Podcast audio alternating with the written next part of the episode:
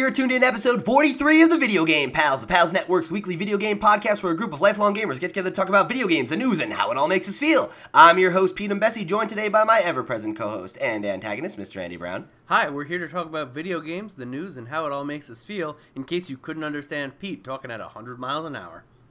Hey, that's what people that's what people expect on YouTube, all right? it's like, welcome back to my Twitch stream, everybody. Okay, so uh, I'm also joined by my partner in streaming, uh, the Edgelord with the Heart of Gold, Mr. Robert Thompson. Well, I got a new title. I'm happy. Yeah, you got two titles today. That's pretty special. The Guildmaster himself, Mr. Sean Bartley, Hello, hello. And making her return this week, the Esports Dynamo, Miss Peggy Ford. Hey, it me again in person this time. Welcome back. So, um, normally, well, I wouldn't say normally. I guess it's kind of a rotating segment now, but oftentimes we like to start the show off by uh, what we're playing this week. And I know Sean has something to uh, to report, so take it away, buddy. Yes, so I do have a guild update. Hell's yeah. Uh, in World of Warcraft, I am a regular Guild Watch. player of World of Warcraft. I run a raiding guild, and for the last, let's see, all right, for the last 21 days, uh, we had been fighting the 10th boss in the uh, Argus raid. Uh, and We've been working on this one for a while, right? Uh, 21 days. Specifically, okay, okay.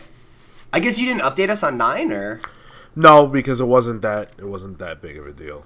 okay. Um, it just feels like a long time since we talked about eight. Yeah. So uh, this boss is it was extremely difficult.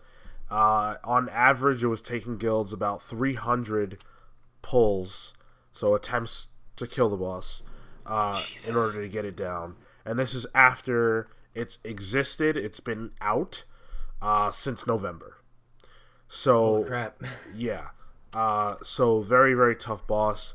We managed to kill it this week, uh, and we did it in sub 200 pulls.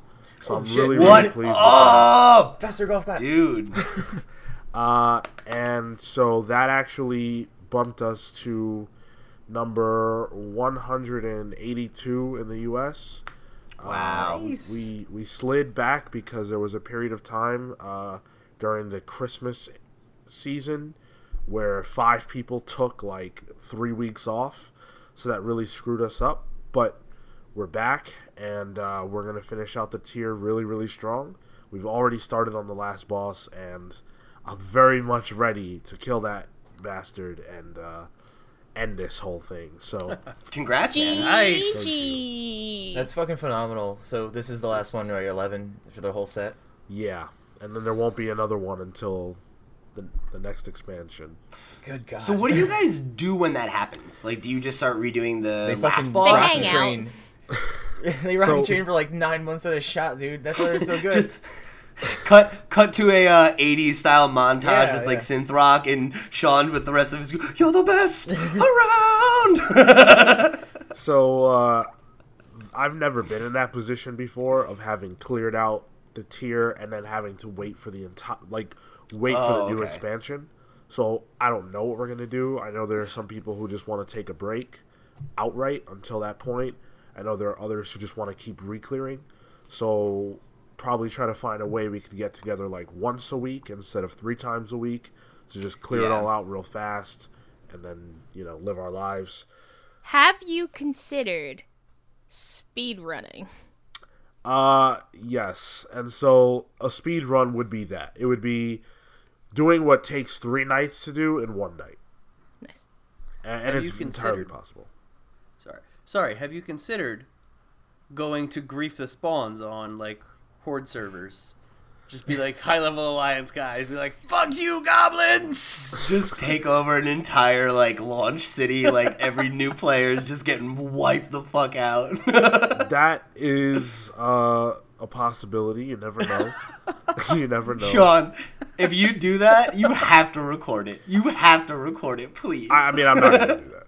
Uh, definitely Just not like a high level alliance guild comes fucking raining down on your launch city. What do I do? That's what That's what we're gonna do when we all stream vanilla, though. I'm a level two night elf. Why is this paladin killing me? But yeah, Wait, blood elf, right? They're the ones that are in the horde. Night elves are good guys. correct. Okay. Yeah, uh, I- excuse you. The definition of good and evil in that is very, very subjective, right? Um, if Like- you're a trash panda who fucking sides with the horde, Blood elves were just get over it. But but the yell is so much more fun. Blood elves were not just. Let's not even. Let's not even start this. please. night elves are where it's at. night elf mohawk is uh, the only thing I know about League. I've never because- actually or- played WoW, so I'm really just here for to troll. You So I cannot. guess would put me in the horde actually. You would. Yeah, I think you'd probably. You would be a horde. We'll 'Cause find you're a monster. No. I also liked playing the Oh, undead too, so I guess I'm He's just now. mad because because no what? Never mind. I'm not gonna do it. Low hanging. Because I'm on the because I'm on the right side of Low-hanging history, right? That's what I thought. Okay. I don't know anything about WoW, so I can't say one way or the other. I I, can't just speak like to it. the. I only go by the the like the uh, for the horde or for the alliance, and for the horde sounded so much better. Yeah. So. it's very. That there are way more people who love the horde. Horde Yeah. people are ravenous, Yeah. and uh, Yeah, at at BlizzCon when they were yelling like for the horde, that got quite the standing ovation. Yeah, I, I mean, I'm not gonna lie. The the like that OG, like they've probably changed it since now, but that OG like super compressed audio of the of the orc guy being like, "For the horde," is just like so fucking metal. it's Yeah, well, they did have a, a few songs that they made from Elite Tauren Chieftain. Yeah. E Badass. ETC. That's so funny. If I was in a geeky metal band, I would definitely open a song up that way. What do you mean, Soundbite of that, and then Pete? just. Shh, shh. I, yeah, you're right. I forgot. I'm in the Eagles of death metal. Um, all right, so Sean, definitely uh, you'll keep us posted on that when you guys get up to 11. So uh, congratulations again, and to the rest of the guildies. Yeah, man. Hope I know jump up some of them. fast. Some of them tune in with us every once in a while. Yes, they so do. uh, congrats to you guys. Um, good work. We're rooting for you. Don't Um, suck on Argus. Don't, Don't suck. Don't suck on Argus. Wait until There- the there's very words to live last by. second of Argus, then arrange yourselves in a way to spell out Andy says hi, stand in the fire, and all die. But don't you Stand in the know- I would The kill. Andy Chair. sends his regards. Chair, if you're listening, this is all you. You got to do this, man. You got to lead the charge. I know you've listened to the show, you've written him before. This is your time to shine. Spell it out. Andy says hi. Listen though, like I don't know if they're ever gonna stand in the fire because after all, they are beyond the flame. Ooh. you can leave now. Right. See, Sean Hell thought of that yes. early on. He was like, "No one's ever fucking standing in this fire because our name says it." We're beyond it. I'm, I'm beyond all that, man. I'm beyond it. all right, so uh, that's that's gonna wrap it up for what we're playing this week. Um, but before we get into the rest of the show, we do have a little bit of reader mail, so I'm gonna kick it over to Peggy uh, to read some of that. We've got comments on YouTube uh, from the last couple episodes, so uh, let's jump into them. So, noble ge- gentlemen, on episode 42, more crash. It's only a matter of time before we get Bubsy racing, seeing as how much of a success, quote unquote, the new game was. It's XD.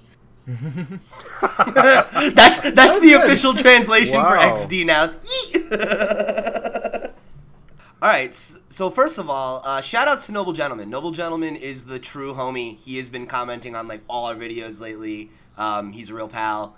Uh, yeah, I um, I uh, I'm I'm real hyped for Crash, man. I I'm definitely ready for some more Crash as long as it's from uh from what is it Vic- Vicarious Visions? Yes. Yeah. Hell yes. Hell yes. What is do Bubsy racing? uh, well, So Bubsy, Bubsy is a fucking horrible platformer that was made into the worst 3D platformer probably of all time, Bubsy 3D. And uh, yeah, my man's just saying we need Bubsy, Bubsy kart racer. I, I said I would like to see Bubsy as a, uh, a a DLC character in Mario Kart 8, just so I can slaughter him. Yeah, You know, just murder his ass. the only time you should ever see Bubsy in a game is when you're using like target practice or something. You know, it's like Exactly. Um, Exactly. Bubsy and Heroes of the Storm 1. that's when I uninstall that Please game. stop. Please When don't. do they patch in the Bubsy? Coming soon to League of Legends, but no. No. or or uh, or the next Smash Bros. We get the new challenger. A new No. challenger is approaching. Stop. The only place that Bubsy belongs is in that shit Chinese game that Yeah, has yeah. Yugi and The 300. Heroes? yeah, that. what it's called. There you go. Yes. Yeah. Um, Yeah. Final Fantasy Dissidia. Yes, I agree. Oh, I'm gonna put out an open call for any listeners slash viewers who want to get in on this. We're gonna start playing 300 Heroes, but it's a six-person team, so we need one more person. We need one more. You more. need two because I ain't playing that game. Sean, please, you need to lead us. I'm not playing that game. That game is weird. Sean's the top 100 War Greymon in the world. Don't listen to him. Sean, Yugi who's Muto gonna- is just out of control. Who's gonna be our shot caller? Nobody can play War Greymon like you, dude. We need you. Those, those Game's hardened creepy. hours tested. We know. This game is creepy. this is the episode where Sean leaves. the one where Sean ra- rage quits. Dude. If you have you seen what we've seen, Peggy? Have you seen this game? I actually have Peggy, no idea what you're talking you about. need. We talked about it a Oh, lot boy. last week, so I don't want to get into it too much. But 300 Heroes is like a Chinese League of Legends ripoff, where there are like such characters as War Greymon and Yugi Muto and the entire cast of Naruto And Wally. Wally. Yeah, like a bunch of Disney Shrek characters, was in the game, but they took him out. Digimon, you know, just a bunch of shit. I, All the camps, all the camps are Pokemon or characters from Yu-Gi-Oh. yeah, like the the good. Baron and the Dragon, or the Blue Eyes White Dragon, and fucking Slifer the Sky Dragon. so just quality. copyright infringement the game. Oh uh, Yes. yeah, it's China doesn't have copyright laws. The game, it's beautiful and a shit show. Right. So we've got a couple more. Let's move it right along. I gotta say the name again. Nico Demo Mastro Giacomo. Yeah, Um, Ni- Nicodemo Master Master Di- Giacomo, Mastro Giacomo. Great Ooh, name. a- I just suck. that's a tough one. But anyway, on episode 41, uh, who is Microsoft buying? Putting FIFA and Madden on Xbox Games Pass will sell consoles like crazy. True. Uh, just one of those games cost half a uh, half a year of Game Pass. Everybody who buys FIFA or Madden every year will pick up an Xbox because it'll save them a ton of money. Also, EA already owns like 15 studios. It's a smart move. Yeah. Yeah, that I mean, I, mean- didn't even consider sports games for for Xbox, but yeah, that was Xbox is like already the official console of Sports Bros. I I feel like that that is like one of the big gets. I do feel like that fits well into the Xbox gamers like um kind of you know like Venn diagram of what they're trying to play. You know, is like I feel like a lot of Xbox gamers are the people that play the big shooters and you know grab their Madden or their FIFA or whatever. I feel personally attacked. Uh, well, I mean, you bought the wrong console, so that's your fault. Um, but uh, yeah, I, I mean, we talked a lot about this on that episode. I I still don't know that I feel like EA is a good buy for them unless they are gonna have them go console exclusive, which I just don't see happening. But in terms of like just out of that mindset, right, of like putting FIFA and Madden to sell Games Pass, I or Game Pass, um, yeah, I mean, it's hard to argue with that. I feel like it would definitely move the needle for sure. Those are huge games every year on Xbox. Sean, it looked like you were trying to jump in before. Oh, I, I was just gonna say I don't see any reason at all why EA would give up sales on PlayStation Yeah, for that. It doesn't make any seventy sense. million. 70 million in the wild. It's a lot of money to pass up. It's a lot of install days. I don't think Yeah. they're mutually exclusive. We'll see. So, thanks for writing in, Nicodemo. Hopefully, we'll hear from you again soon. And finally, Noble Gentlemen once again on episode 41 Switch outsells Wii U. Nintendo really outdid themselves with the Switch in its first year, having beautiful looking games like Zelda and amazing titles like Mario Odyssey. Truly a great year. Odyssey was meh, but I see your point. Get the fuck out of here, Peggy. That's not even funny, okay? I think it's hilarious. No, you're a goddamn monster. Are you ready All for right. Andy's blazing hot take of the week? TM. Do it. Odyssey was the second best Mario game released on the Switch in 2017. You're fucking. You're, Mario Rabbids is so goddamn good. That's a stupid opinion. It's not wrong. I gotta try no, it. it is wrong. I don't. Get, we're done. I We're not never even- I'm actually not even played entertaining Rabbit, so I can't actually say, but like anything that Pete is against, I am so for. Mario You're a Rabbids is person. so fucking good, though. I'm not saying that it's not good, but it's not the best Mario game. That's fucking. That's not. It's. We're not even. I'm not even entertaining this. This is. I'm no selling you now. Noble gentlemen, EXE had stopped I agree. working. Nintendo Switch, absolutely phenomenal launch year. As always, we appreciate when you write in. Hope to hear from you again next week. So, uh, if you want to let us know what you're playing this week, why Andy is a trash panda, or hear your thoughts right on the air, you can um, write into us at thevideogamepals at gmail.com. You can also follow our sister show at the Comics Pals wherever your social media is sold. To, you know, hit up hit us up with the same kind of stuff. Stay up to date with all the cool stuff we've got going on here at the Pals Network.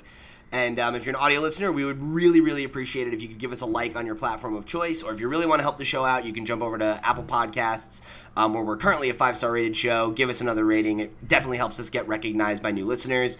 And then uh, if you're a YouTube listener, you can do us a solid by liking the video, subscribing to the channel if you haven't already, and um, you know, just again sharing, sharing the show with uh, with your friends, anyone you think might be interested in what we're doing. And uh, if you haven't been on YouTube, go check that out. We're now doing the show with a video component, so you can get it Monday through Thursday, uh, kind of chopped up for just like you know the the highlights, or you can catch the full show on Fridays uh, with face cam and visual gags.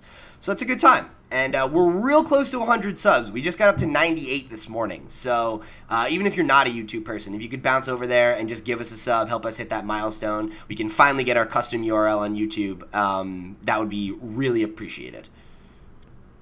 I'd like to talk for a second about a piece of viewer mail we did not receive this week, and that I'm very disappointed.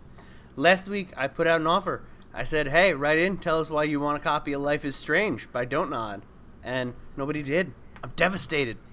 Does nobody want Life I'm- is Strange? Well, I'm devastated. Well, the one, Well, the only thing I life could is think strange of, sometimes. life is weird. Oh, God. Um, the the one thing I could think was everybody who listens to this show has already listened to the gospel and gotten a copy of the game, and that's the only thing I can. Or they think had it free on PS Plus, or they hit up like that Steam Lunar Sale or some shit. You know, I don't always possible. But if you don't, make sure you write in this week. We're gonna extend it another week. We're gonna throw it out on social media as well. So if you want a copy of Life is Strange, drop us an email at thevideogamepals at gmail.com. You can get yourself a free game. If you want to manipulate time through a Polaroid, Yeah. Yeah. I mean, that's what you should do. That's like literally the best way to spend, you know, your summer vacation, as far as I'm concerned. Wait, I thought that was how the Bouncing Souls spent theirs. Wait, is that a concept travel. album That's what based that on album's Life about. is Strange? Yes, I would play. I would play slash listen to that all the time. Anyway, uh, so with that, we're gonna get into our rotating segment this week, and we're gonna bring back a little something we haven't done in quite some time: the buy or sell. Ooh. So, I um, I've been sell, just sell, sell them both. so, uh, I um, I've been thinking a lot about this question recently. Um, we've talked a lot about the Nintendo Switch this year, right? And one of the kind of reoccurring themes that I feel like, um, specifically, I feel like Thompson, Andy, and I have said since we're all into uh, indie stuff is that. You know, if we have the opportunity to play a game on Switch, we usually take that opportunity. Um, excuse me, Andy. I have not Go said ahead. that. Yeah, because you like 3DS and you're garbage man. Whatever, fine. I play it on You my like the PC. Ruin- Vita. What does that say about you? Ruin my. Uh, it says that I'm a smart person We all have and our that I'm extremely intelligent. Okay, yeah, that's what it says. Anyway, um, so I, I, what I wanted to ask, right? Owlboy came out this week. It's a game I wanted to play on Switch, never got or on Steam, never got around to it. Finally, getting to it on Switch, and uh, I, I just wanted to throw out the question for y'all: Would you rather buy on sell on playing a, a new game first or playing it on your platform of choice? Ooh. Do you want to Uh, be a part of the initial wave of excitement, or do you want to wait until it gets to the place you like to play? Buy buy on playing it on the platform of choice for me. Yeah. Yeah. Why's that? Uh, I mean, I'm not. I'm not interested. I don't. First of all, I don't really have that problem because all the games I want to play most come out where I want to play the most, either PS4 or PC. Um, Sure. But beyond that, if it were to be an issue, I would wait to play it on the platform that I actually care about because, for example, I'm not going to buy an Xbox to play, you know, whatever game when I could just wait a little bit and play it on PS4. You know, um, Sure. I, I Or like I'm- i know if I'm- Sean's looking forward to Sea of Thieves. It's going to be on wrong. PC. If I'm gonna spend sixty dollars on a on a gaming experience, I want it to be the perfect experience, not hampered by playing on an inferior console or whatever. Sure.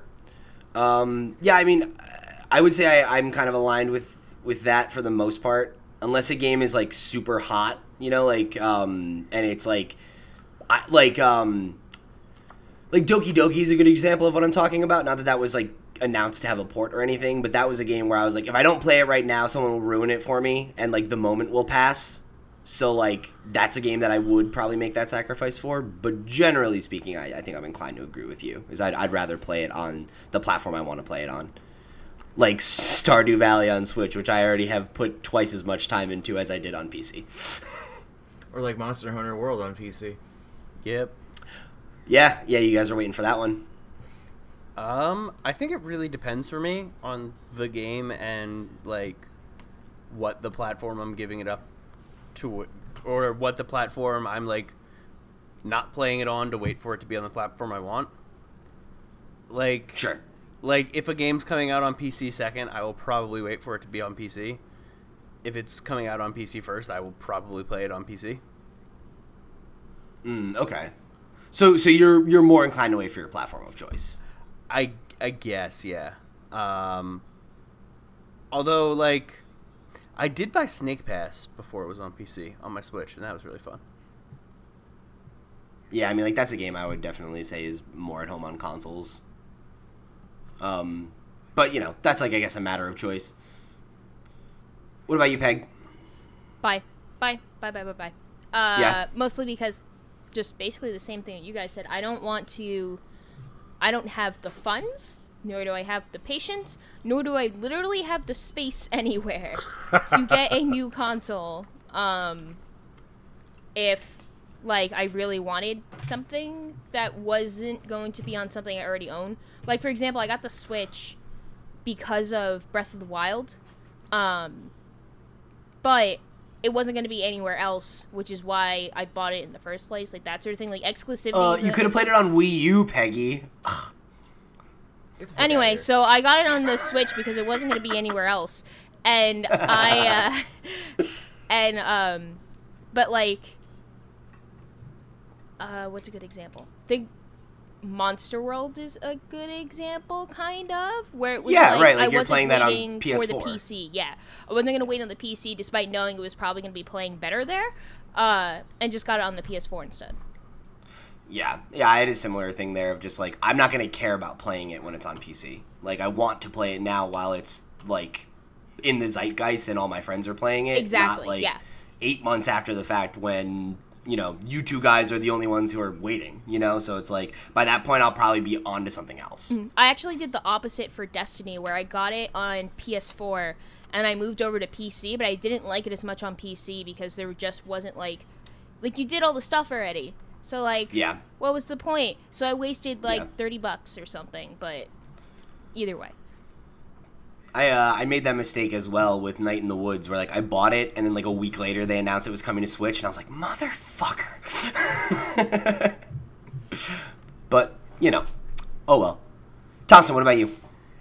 I guess I buy on this one. I think I used to a lot more when I was younger when I didn't have access to like more than you know like one game fun per like every four or five months that I'd be like oh god I got to get on like this system that because that's all I can afford to do.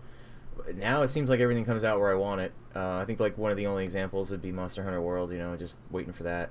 Um, like Dark Souls was a good example. I never got it on the PC. I always went for the console. Um, even though I do prefer PC games usually, I think that that's more at home on the console. Yeah, I mean the PC the version was like busted too, like yeah, the original one. After the first one came out and it was busted, I'm sure they fixed it, but I just had that like bad taste in my mouth. So, um, and you know, I was just getting them on the, the console anyway. But I am gonna get remastered on the Switch, so I guess like if that had come out there originally and I didn't have to wait, you know, uh, they were like say Dark Souls One was out and it was fresh, and they were saying it's on the Switch too. Like I would go right to the Switch. You know what I mean? yeah, So, um, yeah, I buy. Um, luckily, most things come out across many platforms, and most of the exclusives that I don't get are just stuff like sports games. So, like, there's Yeah. no sports games that I want to play. Thompson, you don't want to play Blood Bowl? I play Blood Bowl, but on the PC. there you go.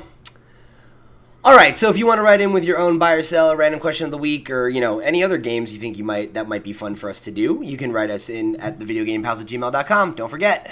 Um, all right, so with that, I guess that means it's time for The news, the news, we talking about the news, the news, the news, we talking about the news. All right, so we've got five items on the news list this week, um, and some some pretty fun ones. So let's kick things off right by talking about what I think was probably my favorite piece of news from this week. Uh, known industry insider Laura Kate Dale has confirmed with multiple sources that a Spyro Trilogy remaster is coming to PS4 in Q3 of this year. Yes! Fucking save the dragon! Let's do it! I'm. I'm so excited, guys. All right, so game is currently in development by Vicarious Visions, who is the team behind Crash's Return. And Laura says that, um, or Laura's sources say that we'll see the game announced for the first time sometime next month. Uh, and that much like the N. Sane trilogy, the game will feature new assets, lighting, animate, lighting, animations, and cinematics, as well as a remastered soundtrack. So you know, another like kind of from the ground up uh, remaster, which great. Um, that's exactly what we need. Um, there's also going to be some quality of life fixes, like what we saw in the Crash trilogy, like updating the game's save features.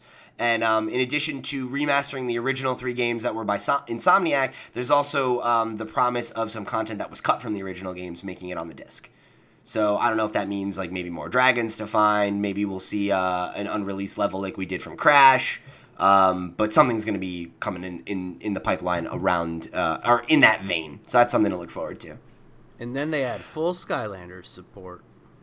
Don't no stop He's on to something. stop stop. I would be surprised if there wasn't some kind of Skylanders integration in this game. No, it's not gonna happen. Toys to Life is dead. Uh, and then one of Laura's sources pegged September for the game's launch month, which would line up uh, exactly with Spyro's 20th anniversary.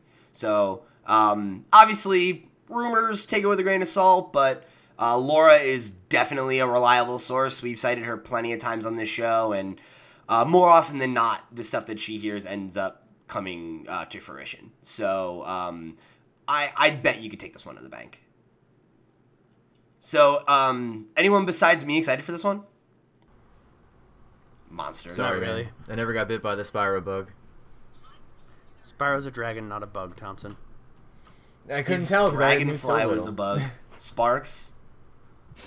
Well, all right. We don't have to belabor it too long if you guys are all wet blankets. Well- but um, I, I wanted to say I wanted to say that I don't like Spyro at all, monster. and uh, I could not play that. I have Spyro. I still have my original copy. In the But I plastic wrap. No, no, I, I, I played it when I was a kid, but I hated it, uh, and it gave me headaches for whatever reason.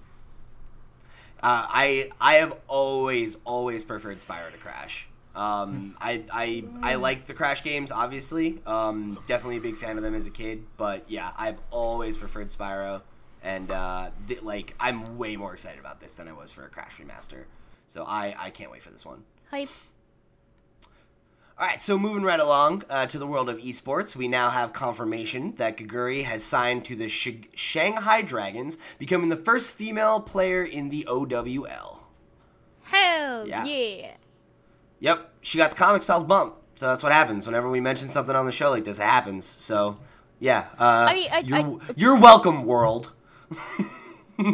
So it's really interesting though because Geguri is a is a god t- tier Zarya. Like one of the main reasons as to why she is so well known is because two, I guess we can call them people, not idiots, put their entire professional careers on the line. And they were like, "She's cheating, and we will bet our careers." Uh, so another org was like, "All right, well let's put this to the test," and they had her set up like a custom rig that she never played on. Um, I think everything was different. I don't know about her keyboard and mouse, but like everything else was different, Yeah. and everything And was they like monitored, and they videotaped her hands it. while yeah. she was doing it. Yeah. and it was completely legit. And these guys did in fact bow out of Overwatch uh, soon afterwards.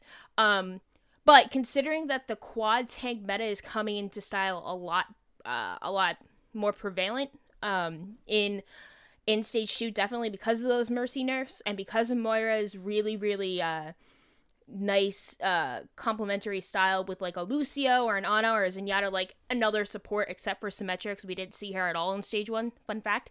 Not even a second. But um having Moira plus a support and the quad tank is really really solid, uh, a really solid comp. So her Zarya is going to be a lot stronger in this meta, which is going to be absolutely fantastic for the Dragons. There were two other people as well, but I think we get into that. It's actually three people. Um, Oh, yeah. it was Sky, Fearless, and Ado or Ado. Ado. Um, yeah, Ado. So yeah, um, yeah, all, all four of these players are going to be joining the team. Which, uh, if you're not following OWL, they're the worst team in the league. They're 0-10 right now. Oh my God. Um, Yeah. after the first round. So what they said was that they they really hope that these the, specifically these four players uh, will help correct quote the core problems of the team. Um, and they're currently in the process of getting them all their visas, helping them get to the states, and kind of like get meet the team and you know settle and and hopefully be ready for uh, in time for the next round, Yeah. which is um, fast approaching. So How, how many players are in total on this team? Because I know it's like Overwatch is five players, right? But like if they're adding four, right? Uh, yeah, they have people like on the bench. Let's say yeah, like but how many are on the bench? Do you know?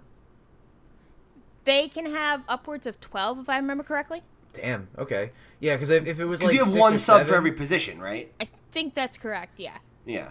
Yeah, it would be interesting that they're getting four players. It would be almost half the roster, but this is still like a third. You know, that's, that's still Yeah. pretty big.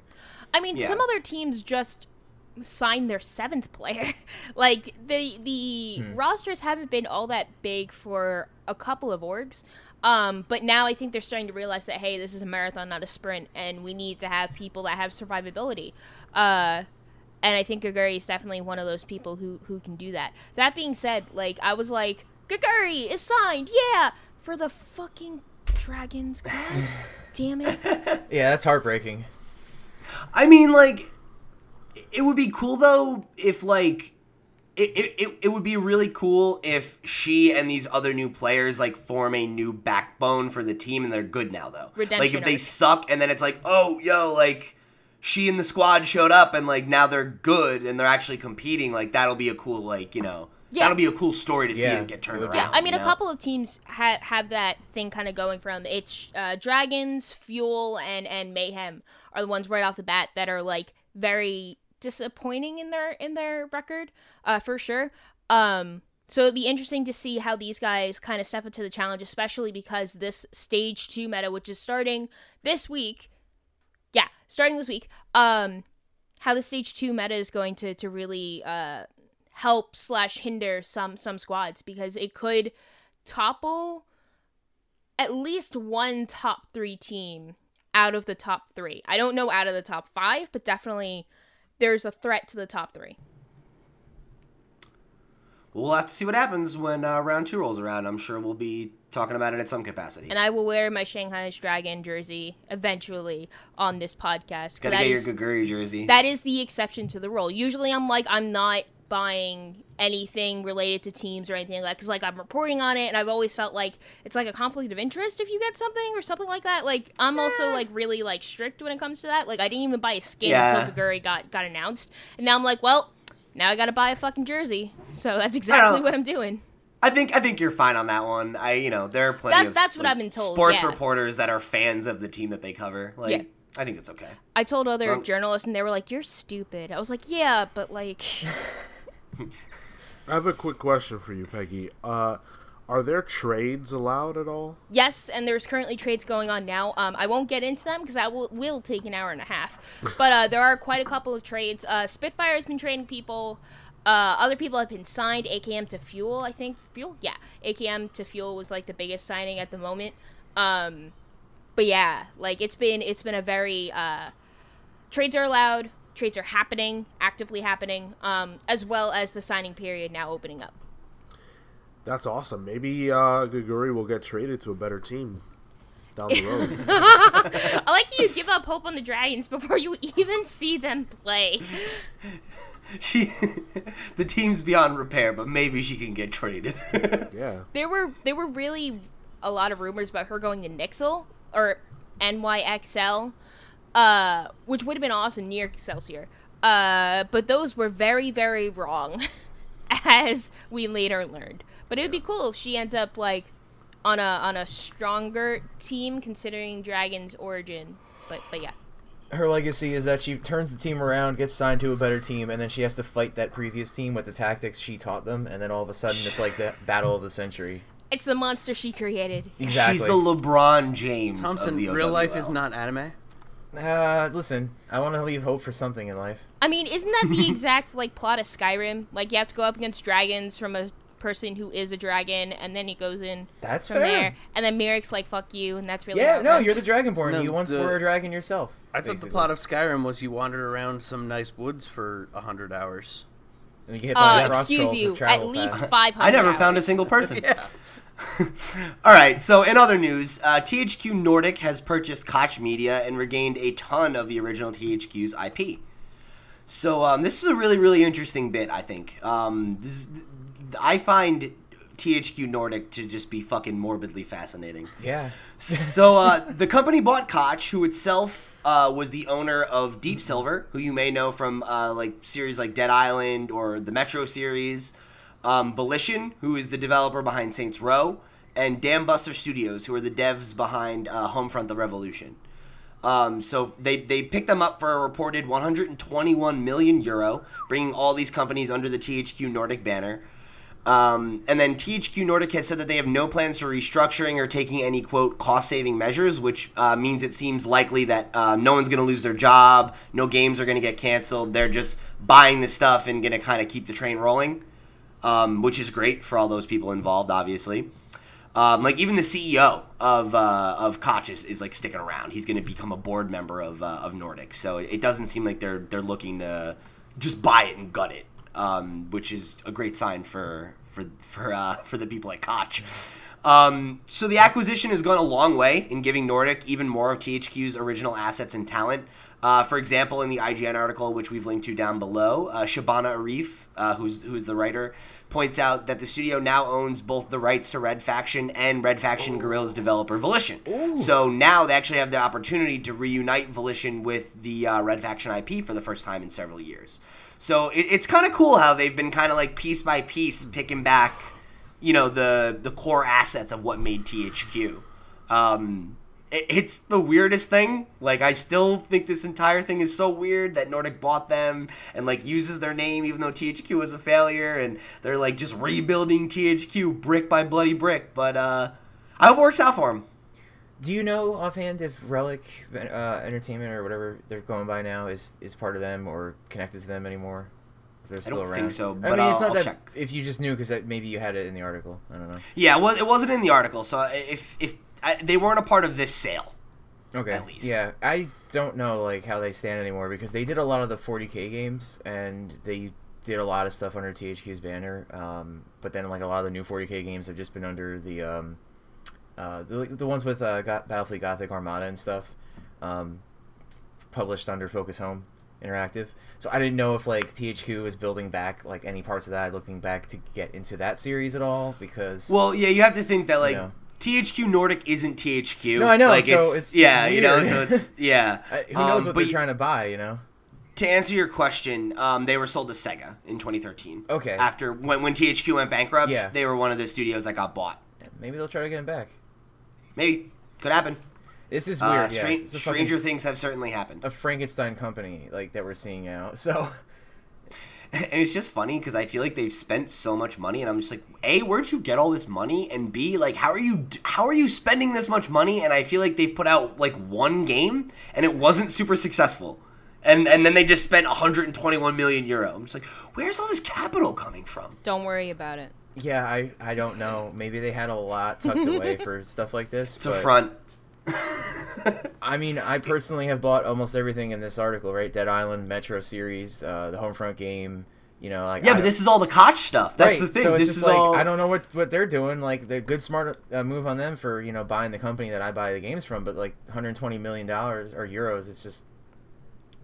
Yeah, I don't know where they got this from, honestly. I mean, it's fine. Like they'll probably make this back in like the next y- two years because like one of the things that they yeah. said was that like all the studios that they bought have a game in development that they're going to be putting out. So like Yeah.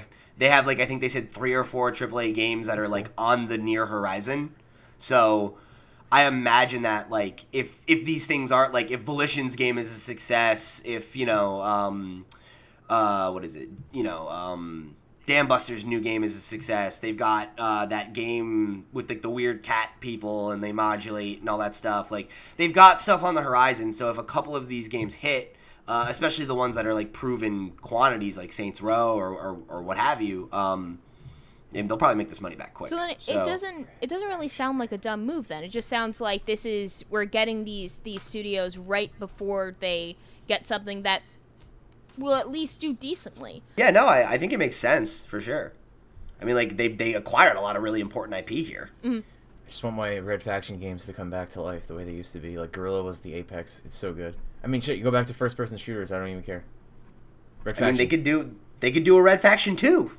I mean, they did technically do Red Faction. Oh, they did? two. Okay. Yeah, and then Guerrilla was the third, and then I think Apocalypse was the fourth, but that wasn't them. So, yeah, but you fought aliens. Oh, yeah. I'm sorry. I meant I meant Guerrilla too, because Red Faction Guerrilla is the one people really like, right? Yeah, that's the one That's where like the everything was big dog, destructible, and it was like basically, Right. you know, just have fun, you know. Yeah, yeah. So I don't know. I mean, we'll see what comes of this, but I mean, I, I, this seems like a good pick for them. Um, I just, I don't know. They're just such an interesting company to me. Yeah. It's so interesting to see what they do and like if they're really gonna find success yet. Because I don't, I still don't feel like they're a proven quantity by any means. THQ Nordic, the company that was created from the lightning bolt of 500 million euros and a bunch of other companies. The lightning bolts of 500 million euros. Because they're Frankenstein, like, and they only got injected with like, you know, a shitload of money to keep them going. I guess so. That's Yo, like, sign me And- up to and get they're- hit by that lightning bolt. That's all I'm saying. Uh, any other thoughts on this one before we move on? Cool. All right, so um, next up, Harry Potter's director Chris Columbus is set to direct the Five Nights at Freddy's movie. Let's go. Right? It's like in one of the weirdest announcements this week, right? And and the more you hear about it, the stranger it gets. So for those of you who don't know, uh, Chris Columbus, you know, very famous director, um, specifically known for making uh, kids movies. You know, um, Harry Potter, Mrs. Doubtfire, Home Alone. These are classics with his name on it. Also found Um, North America. All right, sorry, continue. I want to quote you: "Home Alone, Mrs. Doubtfire. These are classics." Mrs. Doubtfire is a fucking classic. I'm not saying it's a bad movie, but I think that's a good quote to pull from you one day. All right, fine. They're, I'll, stand by it. Classics. I agree. Yeah, and Chris Chris Columbus is a great director. Is the bottom line, right? I don't know Uh, if I'd go proven talent. great. Okay. He's a All good right. director. But like those Okay. first two Save Harry the Potter movie, movies are not good. It should be. That's dumb. Um, okay, so he's teamed with Blumhouse, which is the production company behind Get Out and The Purge. You know, a lot of low budget but very successful and uh, and kind of artist driven, um, or director driven, I guess I should say, um, horror movies. So uh, I think it was last year Blumhouse acquired the rights to the film, which had it's been bouncing around since like 2015. Um, uh, I think it was New Line Cinemas was the most recent holder. They got it. They've now partnered with Columbus. And uh, according to Deadline, Columbus is going to co-produce the film with uh, Scott Cawthon, who's the creator of Five Nights at Freddy's, and then Jason Blum. Um, that's pretty much all we know about it so far. Yeah, not even the plot or anything, right? No, and we saw like a, there's like a logo, a new one that they sh- they shared and everything, and um, but I mean it seems like it's in early days here, but uh, yeah, I mean this is this is huge news. You know, like this is um definitely when it comes to you know video game movies like we always kind of look at them with like you know a bit of skepticism because they've always been bad um, but seeing more high profile talent attached to titles like this is interesting because I mean eventually one of these has to be good, right? Like I mean, isn't Home Alone just a comedic Five Nights at Freddy's? Yeah. If you What? really think about it. when you really think about it, like I started to laugh, but then I was like, you know what? yeah. You're not Wow. wrong. No, I'm not. Yeah, yeah, right. He's stuck in one spot pretty much. He can't get out. He's got to defend himself with his makeshift tools that he knows. Yeah. Uh, you know, and he's wait. He's waiting for his friends to get back. His family, I guess, in that case.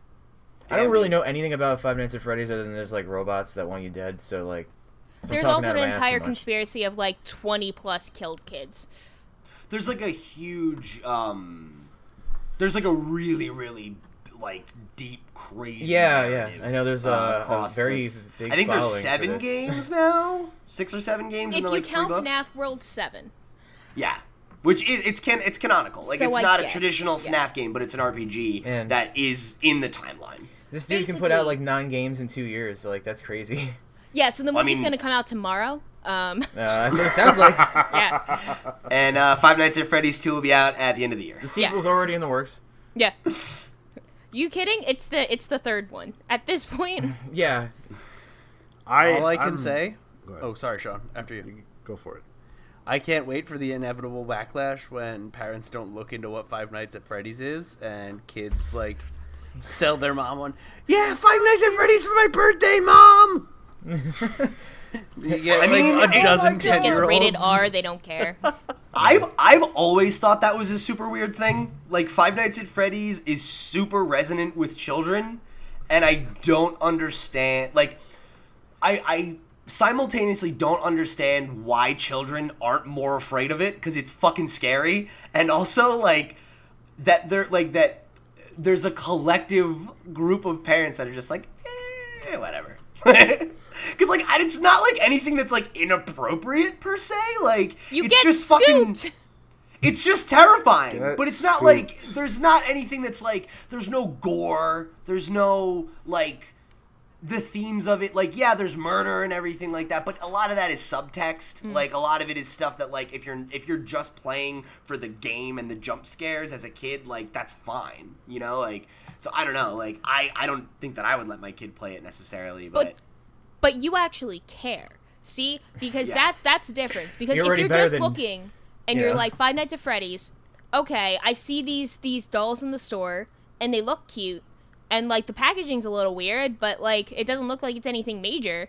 But Yeah. these kids get so into the lore and into the actual storytelling that a Cawthon's fucking brilliant at, at doing, and for the most part.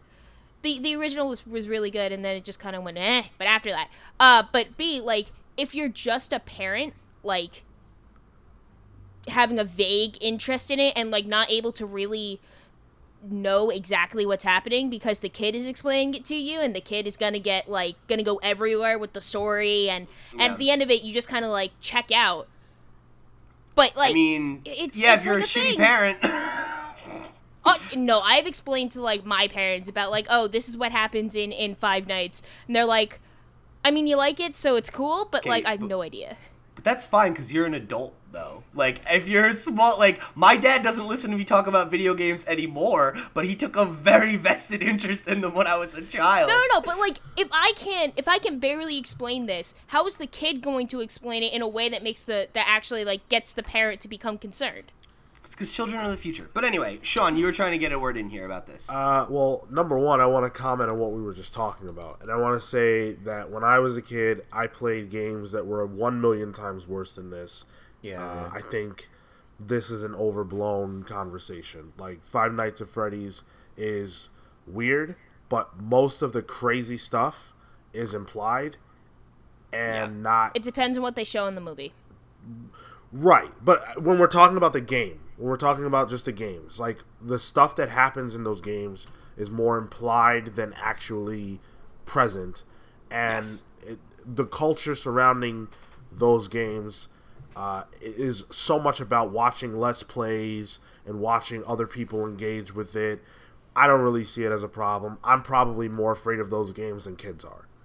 Uh, Yeah. But when I was a kid, I used to play Resident Evil unsupervised, and that's way worse than this. That's fair. yeah, I think so. yeah, yeah, dude. Resident Evil, Doom, you know all those ones. I was like, first game I ever played was Doom. Yeah. So I was like four or five. I'm I'm more worried about parents letting their kids play Call of Duty. Let's put it like that. Um, Yeah. Beyond that, though, I am so excited for this. I love Five Nights at Freddy's. I love everything about this entire series of games. I understand that a lot of people feel like they got weird, but I've been like, I've been in it since it started, and I'm so happy that there's going to be a movie. I'm happy that it's got a real director, and not Uwe Boll or whatever. um, I'm, I'm happy that Ugh. Blumhouse is involved, and I think that there's a chance that this could actually be something really cool. And Peggy, you brought up such an amazing point about Home Alone being like I literally Right? never thought Right? about that before, and now that you said that, my confidence level went up a million percent. It's like, it's like, wow, Chris Columbus might be the perfect choice. Um, yeah, um, yeah, I'm with you, man. So I think I figured out thinking about it because I'm confused about like this being as big as it is with kids. If I'm a parent, right? Like I'll put up with my kid being real into horror stuff if it means they don't bother me about going to Chuck E. Cheese. That's the trade-off. That's the trade-off. It's like, yeah, you can be a weird little shit, but I don't have to hear about Chuck E. Cheese. That's great. I'll never have to listen to another Chuck E. Cheese song again. I feel like this game will make you want to go to Chuck E. Cheese though. Like, Will it? yeah, What? It It made me want to go. I was a kid, It made I was me like, wanna go. no. Dude, I'm every time I see those animatronics, I I want pizza and video games, like right away. As a a- as a child, though, where like one of the major plot points is an animatronic thing eating a child and killing it, it's like no. I, I me as a kid be like, I'm good. I'm good on Chuck E. Cheese. I would have eat that shit up, man. That would have been great. especially like uh, growing up on the Jersey Shore like we did. Like Seaside's right there. There's better fucking arcades. Yeah. But shit, man, like, or imagine like you go to like Disney World and like you get the kids to go to like Country Bear Jamboree or something, and they just get PTSD flashbacks. It's like, no, no, not the bears. yeah, you could threaten your child every time he's acting up. You're like, "We'll go to Disney again," and they're just like, "No!" No, no, I don't want to watch Country Bear Jamboree. like when the kid's acting up in public, you get to say to something, you know, like, "We'll go to Disney," and other parents are like, "What the fuck? How could that be bad?" Uh, but yeah, I uh, this is exciting. I think the names attached here are really exciting, and like not just Chris Columbus, like also it's uh, Blumhouse. Like Blumhouse is fucking awesome. Like their track record is real good. Um, Get Out was phenomenal. So I, I feel like Five Nights would totally work with a small budget. Like Yep. it's it's an insular thing. Like you only need like the animatronics and then like what, fucking six rooms. or a broom closet you know like i feel like uh, i feel like i feel like this will work.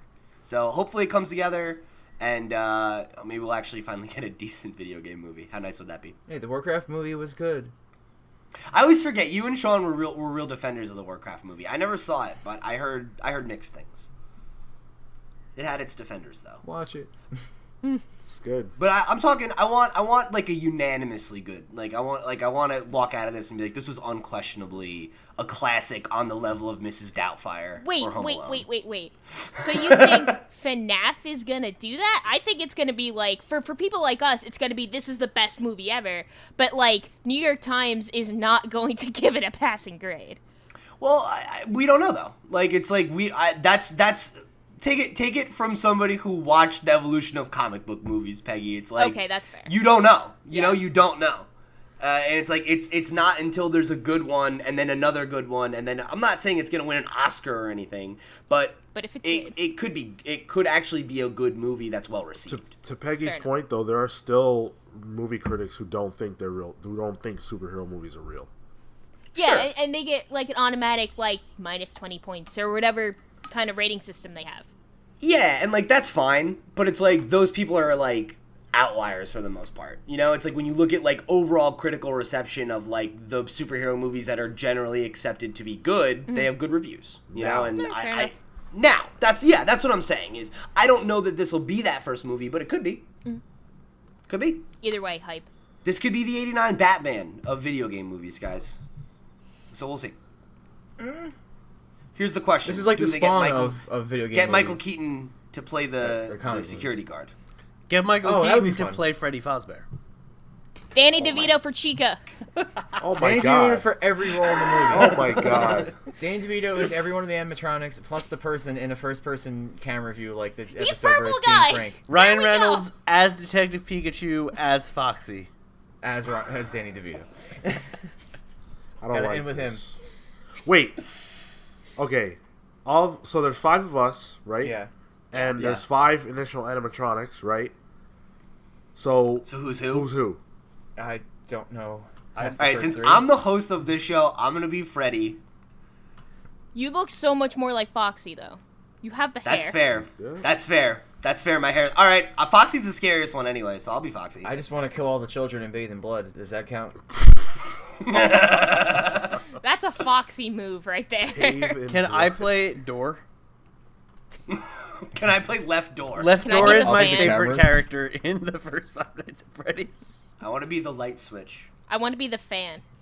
Who's the Who are the other ones though? Because there's there's Foxy, Chica, Bonnie, Freddy, Bonnie, and Freddy. And Mangle, I think, is in that in the first one. No. Isn't Mangle Foxy though? No, Mangle's different. not in the Okay. first one. Mangle is in There's the first one. also Gold Freddy, right? That's the thing. Golden Freddy's in the first one. No, you're right. That's the fifth one. Yeah. Yeah. Is he uh, Super well, Saiyan Freddy? Is that what that means? Yes. You are correct, Sean. He, uh, Mangle is in FNAF 2. right. There's so many. There are. It's- Yeah, because Mangle. I think Mangle is Foxy. I think that was No. Foxy. Mangle's not no, Foxy. it's. Mangle's not Foxy. Oh wait, no, no, no, no, no. Okay, yeah, never mind. I'm getting mixed up. Mangle There's- is inhabited by the spirit of a dead dog. Yep. Yeah, right. Yes. Thanks, that's- Game Theory. Yeah. That's right. Is it? Didn't they also say like Game Theory like actually like counted up and there's like 19 Freddys or like Some Uh, crazy. There's a ton of them. a lot of versions of Freddy? My fucking favorite thing about um, MatPat's like series on Five Nights is how like Scott is like actively inv- like he constantly is just like he's like not quite. He's like you're close though, Yeah. or like when he gets something right, like he just tells him straight up. He's like, you guessed it, bud. There's like that one uh, live stream they did where he like showed up in the chat and was like, "It's like not quite, not Yep. quite, boys." it's the best thing seeing like that chess match happening between them, and it doesn't Yeah. like they've never met. they probably never will, because Cawthon's like, nope. But like just seeing the the entire like evolution. If you go back to the first FNAF theory, it's so different from what we know now. And it's just just amazing. I love it. I mean, he's literally redone the timeline like three times because Yeah. they keep introducing new information. He's like, well, And then set All right. spin-offs tue because of uh, Silver Yeah. Eyes. But yeah, right, yeah, exactly. what this right. movie's on Silver Eyes? Sorry, No, no. I I will say in, in terms of plot, I feel like if the first one is like a bottle episode, Mm. that would make sense if it is just focused on the guy trying to survive. But I have a feeling they're gonna go more into the. Like I have a feeling we're gonna get more about the family and I you know, the bite and all that all that They stuff. yeah, I, for for this they have to. Yeah. Yeah, I feel like there's gonna be lots of flashbacks and stuff. Mm. Anyway, so uh, moving right along, our final item is gonna um, take us into our meat and potatoes discussion this week, and it's all about PUBG. Ugh. So, uh, the game. Sean, Sean, wait, wait, wait. No, we're not. We're not doing anything until Sean says it's a game. Half It of is a it. ga- I mean, it's a released game, right? it is a game. Yeah, it's a game. PUBG's a game. All right, that's been the video game pals, everybody. Good episode. All right, so, so uh, Yuji Nakamura, who's a tech writer over at Bloomberg, shared a graph that he made based on PUBG's SteamDB numbers that showed, despite selling 30 million copies this week, the game's active daily players took a major dip for the first time, um, pretty much ever. You know, like it's been a pretty consistent growth uh, since the game came out, and this is the first time we've really seen like a big downturn. Um, like all the new stuff, I linked to it down below if you want to check out the graph for yourself so you can get a visual representation of the data. But uh, just to put it in perspective for you, the game's active daily players took a dip from about 3.5 million to uh, just about 2.5 million, um, which is a huge drop off.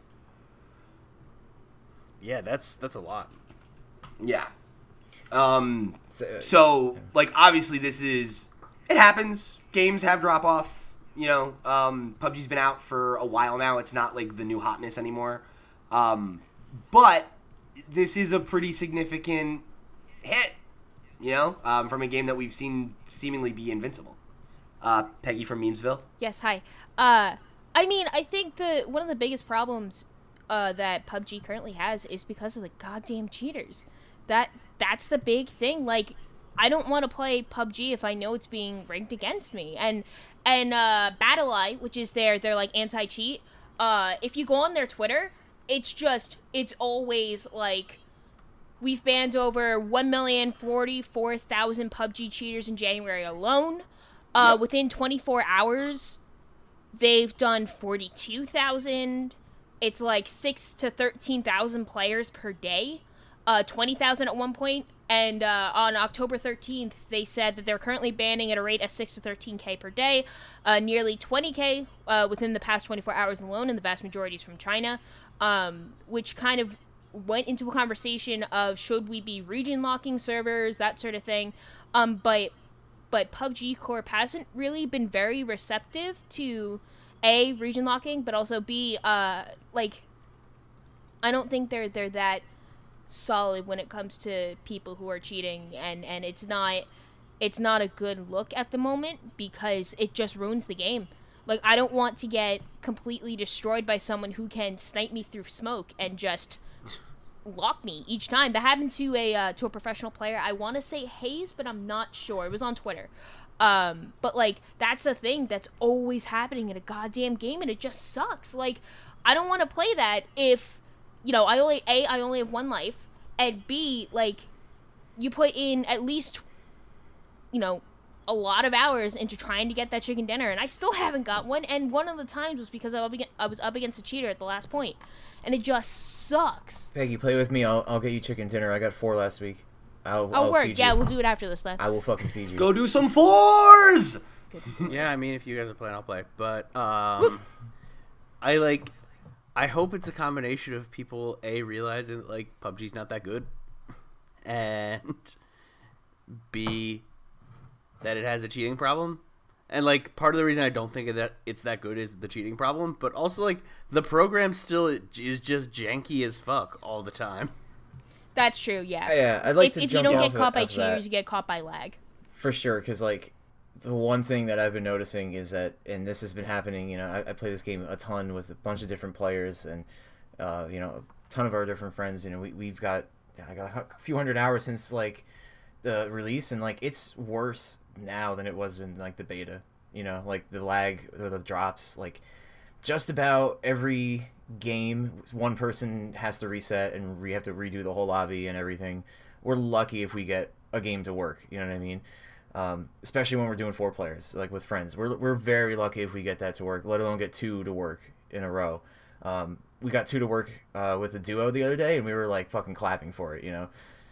So that sucks you know? I mean i'm still playing it obviously but that could certainly you know i know people don't want to put up with that shit you know? Especially when like there's an update pops up and it's like hey there's an update to the BattlEye and then you load it up and it's just like janky ass river and like the game doesn't work and you're just like oh this is the update killed it. All right well you know I- people don't put up with that shit. I mean i'm, I'm forgiving of it because i understand but like it is 1.0 now. Like it somehow got worse. I don't understand that. It's been getting more and more janky and i at least it ran before maybe not like 100% like uh you know everything would Yeah, always I mean- work with the lag necessarily but at least it played and you could get into the game you know because now i'm like resetting every other game Yeah, I don't know, man. I definitely have had the opposite experience. Um, like I, that game was unplayable to me when it was in uh, alpha for a long time. Like there was seven, like Mm. There were like interesting, I, s- like you remember I stopped playing for a while because Yeah, every time yeah. I would load in the game, um, all the assets would pop in, and I Mm. would like the first five minutes of the game. Sometimes I couldn't like enter buildings because everything looked like it was it looked like a fucking Dali painting. yeah yeah people And, have the, all the um, textures would load uh improperly Yeah. but all the inside stuff would load so you could see inside every building and all that Yep. and it, wasn't it was even, like, by the time I was yeah. actually able to play, you know, the game's already in full swing and I'm at a disadvantage. 50 people Um, left you know yeah, and that that would always that that turned me off. And and since 1.0, I haven't had that problem at all. Mm-hmm. Um, I have had the server issues that we you know we both experienced where like one person gets kicked out, the screen doesn't fully load, you get stuck at the PUBG screen when the game loads up. That stuff I'm noticing is more prevalent, but the game itself is actually running way better for me ever since uh, 1.0. Um, yeah that's good but it is it's still obviously plagued by problems, right? Mm-hmm. Yeah, it's, it's Which, like, uh, I, I just agree with Andy's point though. I think you know, I myself, very big apologist for this game. I think I'm noticing like way, you know, way more now uh, than before. How how much of the shit is actually starting to show. You know. Yeah, well, I mean, I think it's it's less forgivable now. Yeah, like it's I guess we're at so. 1.0. Like we're not in. It's not alpha anymore. It's not the first month the game was out. It's you know we're almost at a first year it's been out, and a lot of the problems haven't changed. And when you look at like 30 million sales, and the guy has like some, you know, I think the, you, you know, right off the bat, Bluehole made something like four billion bucks. I mean, like I, I don't know, man. Like it, it does put a bad taste in people's mouths. I mean, I understand it. I don't like it. Yeah, I- but I know there's 'cause so I- I think- many people. I don't expect it to work correct every time. Uh, yeah, But- and I think that's the thing people need to put in perspective is like it's really easy to be like they made all this money, fix the game, but it's like they they're trying, It but it's like you have to think.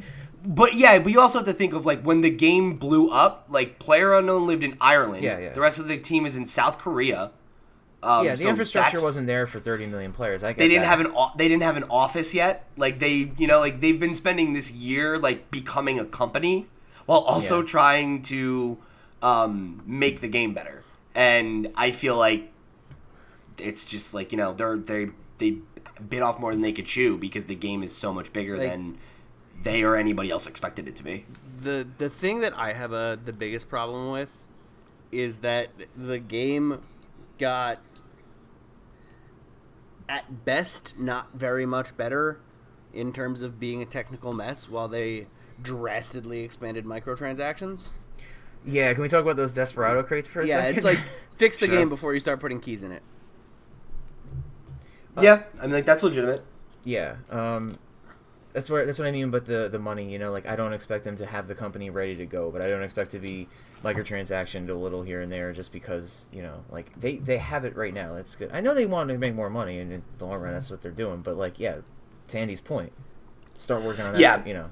I don't I don't think there's anything wrong with them putting microtransactions in the game, but just but little when more the game is stable in the state it's in, yeah, Right. that's I it's it's not a good look. I mean, like honestly, this is one of the only games where I've actually considered saying like I, I actually kind of do want to get some cosmetic microtransactions in this game. I never do that. I think maybe like the last time I did that was with like Dead Space Three. You know, like Sure.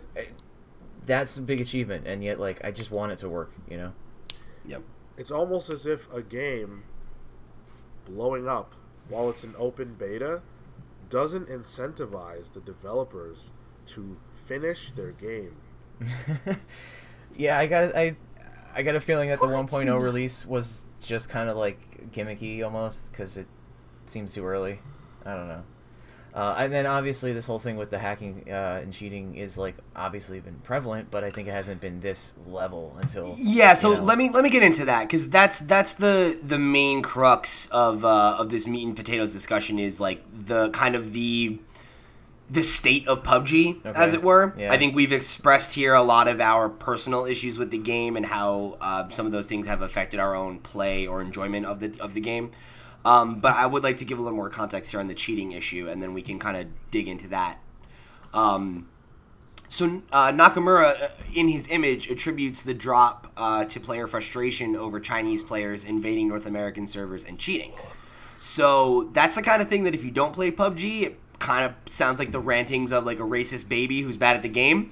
Um, but if you play the game, uh, you know that it's definitely become a very real issue for PUBG players in North America. Um, recent data from the anti-cheat uh, tech uh, company that um, that Peggy mentioned, BattlEye, indicates that 99% of accounts that have been banned for cheating are from China. So the vast majority of these, literally millions of players that are getting banned, uh, are are Chinese players who are hacking. Um, so Yuxi Story, um, which is another website um, that's linked down below in the IGN article, uh, is reporting that 46% of the game's total players are based in China, which actually makes this problem a super difficult one to address for PUBG. Um, because, you know, like Peggy said, there has been the suggestion of um, having like region locked servers. Um, that's been announced that that's happening, that uh, Tencent when when Tencent acquired PUBG, they announced they would be releasing a Chinese server to serve the massive Chinese audience. Um, but there's been no, uh, it, there doesn't seem to be any advancement on that, right? Like that's supposed to be coming, but Yeah. when um, we don't I know. don't know. So that coupled with these other issues, um, you know, I, I, I guess my question is do you do you think that's going to be enough? Like, do you think that them sequestering the Chinese players to their own server, um, and then trying to address some of these issues that we have set out are going to be enough to put PUBG back on top, or do you think that do you think that these issues could really negatively affect the longevity of PUBG? Do you see this as like a stumble in the game's, um, you know, like overall, like um, I guess dominance isn't the word I'm looking for, but do, do you look at this as a stumble for the game, or do you think that this is a sign of, um, of, of people losing interest uh, of the narrative about PUBG turning? I really think it's more of like people still love the game. People still love PUBG and they do want to play it. Like I'm I'm definitely one of those people. It's just I don't want to get my ass kicked by some bot. That's really what it comes down to. Um I think for a lot of people it was if the cheaters are taken care of, I'm back. Um Yeah, and I think that that's really that's really it. I mean, like as long as I have a chance, then the game is fun. Like when you get a game that that like through some pure RNG, you get a game where it's all players and you're all just playing like strictly no cheats, no hacks, nothing like that, and you and like you're having a really fun time. And PUBG's really fun when the playing field is level and the playing field is fair. But it's just it's become more and more apparent like I would actually even forgive it if there was like a cheater like a match or something like that in like a 4 hour like 2 hour or so play t- playtime uh, like cuz I suck. But well, uh, it's like you can't you can't eliminate cheating. Like it's Right. going to happen. Right, right, right. And the occasional one I'll forgive, but if it's every single fucking game, that's the problem. Yeah, definitely. Or almost every single game, depending. Um, just just anecdotally, real quick, it was actually really funny. The other day, Thompson and I were playing, and we encountered. Uh, it was when we were in, in duos, and we encountered this this group of two Chinese players who were definitely hacking. Um, because they got like a perfect headshot on me as we were like coming up from them at a weird angle and Through everything. the, through the cliff, yeah. Yeah, yeah. And so, but what we did, uh, we we had a car, and we literally just like ran I up on ran him, him over. And he Thompson Thompson fucking banged into them, and I'm like Mad Max shooting at them from the back. And then, like, they get out of the car to get behind us and try to shoot us through the car, and Thompson just flipped the car on top of them. It. Yes. I always try to run over fucking cheaters because I think it's very poetic when they're shooting at you and they don't kill you in a car, and then I'm like, Good. oh fuck it, I beeline right to the source and I just run them down because they don't move, and they're like, oh my hack will work, and then no, you just run them down. That's seriously like the best defense against the hackers, and so far I've noticed is cars, like just cars in general. Good. Good. And they usually like I'm not kidding, 99% of the time they they don't move, they just stand or they crouch, you know. But you can just like beeline right to them, and it's just like hit me. Okay, go flying off a cliff, buddy. Uh, but yeah, you know, I um in general, I don't I don't think I've I don't feel like I've experienced a ton of of cheating in general, but when you do actually like when you do catch it, like Well, it's the so death cam obvious. has really pointed it out to me. Oh, because yeah. there has been so many times that I was like, "Oh, good shot, good shot, whatever," and then like Yeah. later on, I was like, "Oh, wait a minute, that guy was way too far." yeah, out." and I looked. you at watch the, the death cam and it's like all of a sudden they're just like boom headshot and you're like or like they they, no they fucking line way. up a shot and then they strafe right and then like it happens to be that like there's like four buildings down that there's a open doorway you were standing in and they already knew you were there so that's how they got you. I'm like that's Yeah. clear like that's a wall thing you know. Uh, They're aiming straight seen through the that. wall or something. Yeah, that too. Like they'll aim at the like I mean that's what I mean. Then they'll strafe right just to open the doorway and see you, and then like like they fucking lined it up before you even moved. Um, it's terrible, but you know that's pointed it out to me. Death Cam has been great. You know that's a good addition. More things like that um, Yeah. have helped a lot. I mean, because the report button, uh, you know, I, you know, it may have been there before. I don't remember, but the it- report button's always been there, yeah, but I you they couldn't made be it they, conclusive about it necessarily. Yeah, yeah, because it was just kind of like I died, and it's like you never really knew Yeah. if something if someone cheated you or if you just fucked up. Yeah. But now it's like you can see it clear as day. Yeah, even like happens. even like server lag, you know, somebody could whip like three grenades at you, and then the third one you didn't hear it or something, and then you just die, Sure. and you think like, oh, I got cheated, you know. yeah. But you can see it now. Or shit, man. Like this happened to us the other night when we were playing, and we were in that one spot, and Yeah. like I literally just walked past an open door, Yeah. and I got up uh, two perfect headshots Mm-hmm. in the span of like a second, and I was almost dead, and I was like, "Are you fucking kidding me? Yeah. Like, no way." My favorites are the 180 no scopes. Just yeah, suddenly, instantly, and it's not even. Yeah, you don't even see them move. It's literally their character one model frame has they're flipped. they're looking like north, next frame they're looking south, and they have you like dead to Shot. rights. Oh, yeah. it's great. Love it. Yeah, it's in, it's it's in, it's insane how prevalent this problem is. Yeah. you know that it's like and and that like ninety nine percent of it is coming specifically out of one country is like Insane. Yeah. The thing is, is like you'd think that would make it easier to fix, but when you consider that it's like fifty percent of the players are Chinese, it's like oof. And that's like 13 million players of you know you know of the you know 14 millionish players of the 30 million right there. And if the Right. player base is 2.5 million, I mean you're looking at like a little over like you know 1 million just constantly on and that's like the thing that they're fighting is like a million players every day, you know. Yeah, You know what game doesn't have all these problems? Don't. Fortnite. Yeah, I knew it. It's that phase. I'm telling you, it's that damn cycle. Because we had that same thing with H1Z1 where it was like, Yeah. it started huge, then it fucked up, and now PUBG started huge, now it's fucking up, and now Fortnite, Fortnite. is starting huge. I don't know how they're Fortnite's getting fuck it up, big. but like I I uh that that to me is really the thing that like because I to answer my own question, I don't I don't think this is the end of PUBG. I don't I don't think that PUBG's going anywhere.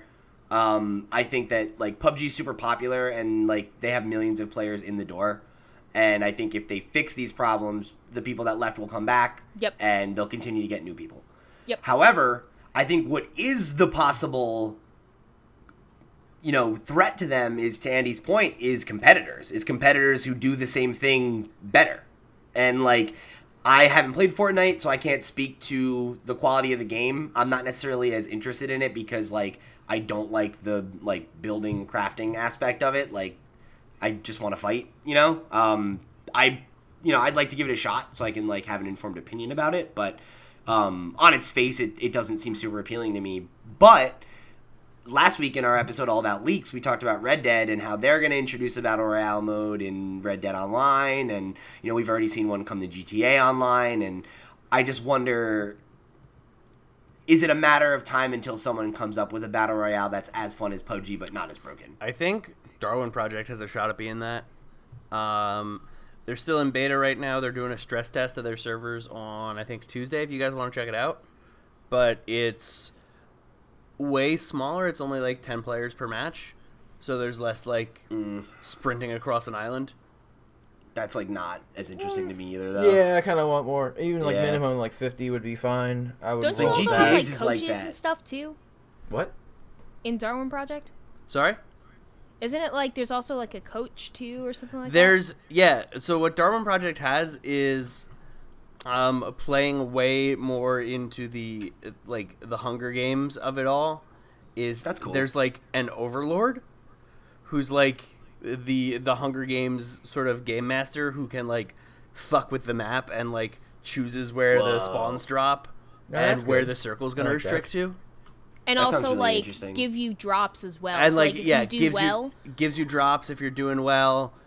Can like, so it's set up so the I forget what the like the role's called, but like that person is supposed to be like streaming and interacting with an audience. Okay, yeah, that sounds fun. That's I, pretty cool. I, I can definitely see see that being something cool. yeah, Um, but like I don't I don't. that's I don't gonna think usurp- it'll overpass PUBG though. Yeah. No, because it's different. Yeah. Like that's the thing is, I'm I'm talking more about like there would have to be a game that's like PUBG. You know, of like, and like Fortnite is like PUBG, but it's not quite like PUBG. And like, I wonder if there isn't going to be like a battle royale mode in like the next Call of Duty, or like in like the Division Two, or like some other big AAA shooter that comes along and introduces a battle royale mode that plays like PUBG but isn't as um, janky. It's possible.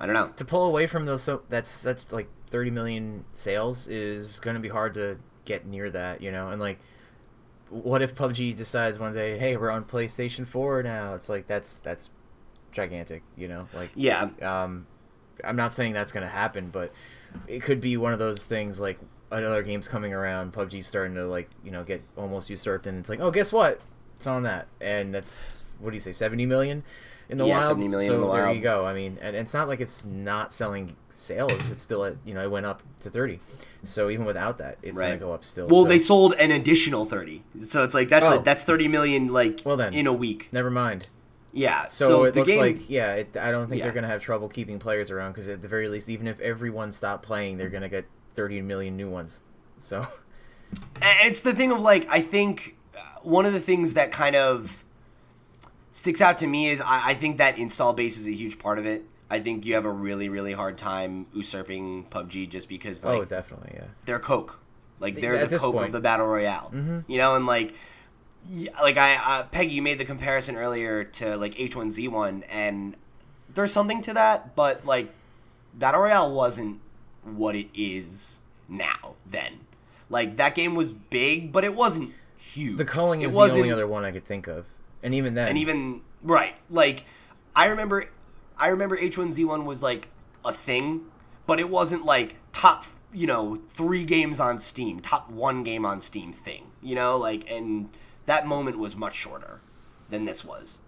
And uh Also, i, I definitely right and i think that was part of it was that it was it was in on the zombie movement more than it was like starting the battle royale movement and like I feel like PUBG is the one that's really done that in the same way that like League did for MOBAs. Of like, yeah, it's not the first, but it's the first one that like hit. yeah, And yeah. uh yeah, I don't know. I, I I do think you're gonna have a hard time pulling people away from it, even when there are problems. Yeah, because if You know? everyone that right now, you know, that we, we all of us say we went to another game, like there's the 30 million that just got it, and there's going to be more. So they could, you know, not that they want to, but they could afford to lose shitloads of players and still be fine. Yeah, and they don't need to be the biggest game on Steam. No, they to don't, Be but they profitable, happen to be. You know? Yeah. So it's like that's better, you know, like obviously. Yeah, and like I think that might go away at some point, but you know, I don't, I don't know that, I don't know that PUBG's going anywhere. I, I think if anything, we're going to see somebody try to be the Pepsi to their Coke more than these issues will That's really. Fortnite at this point. Yeah, I mean, that's it's, probably it's true. come out to the point where there's enough people like talking and making, you know, like entire things saying like, here's like the comparisons between the two because this is the two, you know, Yeah. like, and that's like, yeah, I mean, people really love Fortnite. Yeah, but I feel like Fortnite's solidified as the number two now. Like that is the Pepsi. Yeah. I think That's a good point. It's got enough people behind it and enough momentum behind it that you know we see it keep growing and enough people talking about it, comparing it that it just it is at this point. Yeah, I think I think that's probably true. Um. So yeah, just to wrap it around to the kind of uh, the last overall question. I think we all kind of have touched about this in general, but um, I guess I want to ask like, where are you at with PUBG? You know, like, do you, are are you like Thompson? You said you're an apologist for the game. I know you still put a lot of time into it, Yeah. but like overall, right? With all this stuff in mind, with the issues with the with cheating, the the issues with the the development of the game's um, overall experience as a piece of software not really improving, like do you see yourself losing interest in PUBG?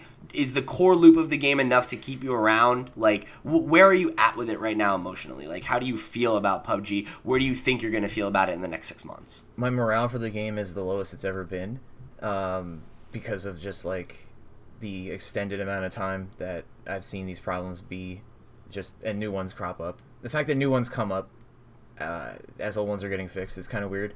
Uh, I mean, I don't expect it to be flawless again, but you know, I just think that like it's too many times. Like every single patch, I see a new problem, and that could be coding, that could be whatever. I don't really care. Um, so my morale for the game is very low. I definitely put a lot less time into the game. I almost always used to get the th- the first three crates of the week. Now I just shoot for the first two. Um, and even then, I kind of roll over the, the battle points from the last week. So sometimes I don't play it for a week just to get the first two crates because I just got BP sitting around. And then Yeah. I get a little bit more disheartened because I get, uh, you know, nine fucking Desperado crates that I don't want to spend, you know, like thirty dollars to open. Um, I don't know if they're gonna just open by themselves, like you know, be free and there's another rotation of crate keys. Uh, that would be great because I'm sitting on a bunch. Um, so that sucks. I would love that actually. Yeah. I, th- I would. I think that would be such a good way to handle that system. who knows? I mean, that's the only way I could see it working out for me because I'm never gonna give you 250 for a, a key. You know, that's like that's nuts. I played Um, TF2 once. Never again. Yeah, see, I, I've learned my lesson. No, uh, I didn't even put money into TF2, and I know how this is working.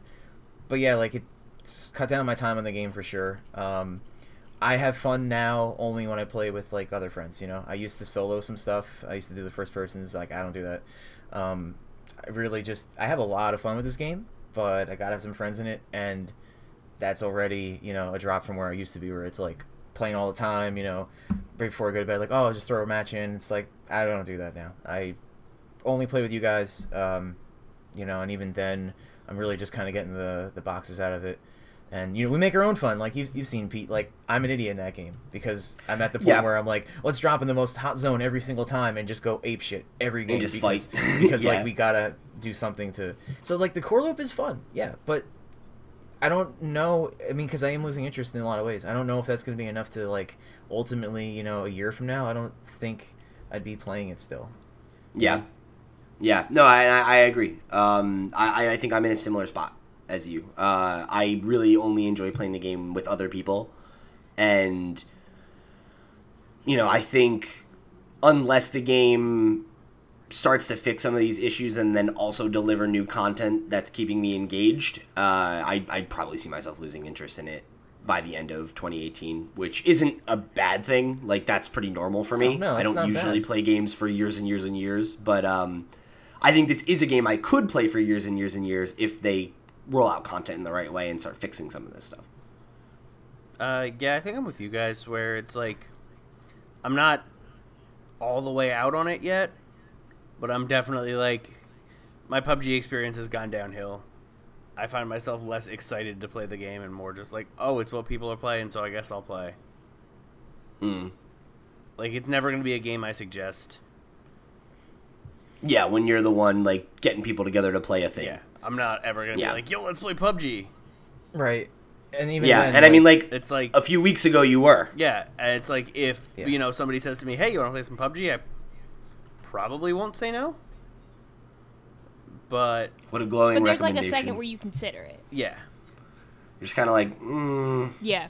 Yeah, I understand because like I'm, I'm the same way, man. Like I, I want to mess around and have fun with this stupid game, and if if I got like you know say Pete's like, hey, you want a PUBG or something? It's like, yeah, we could duo. But if I got like two or three other people, you know, like, we want to make a four man squad, it's like, all right, let's have some fun, you know, let's Yeah. let's do it now, you know, and that, that's like we did have a lot of fun duoing Oh, the other did, night. yeah. That's the most fun I've ever had in duos. Right. We were fucking around. We played, we got like uh, ten matches in, and like we we won none of them, but they were really fun. Yeah, like flipping cars and shit. Oh, yeah. But you know that's That one when we got to the end though, that was Yeah. ridiculous. We just were lucky for like the entire time and got to the very. We were the last three guys, and the other dude fucking killed us. yeah, I got grenaded. Died like chumps. fucking scrubs. What are you gonna do?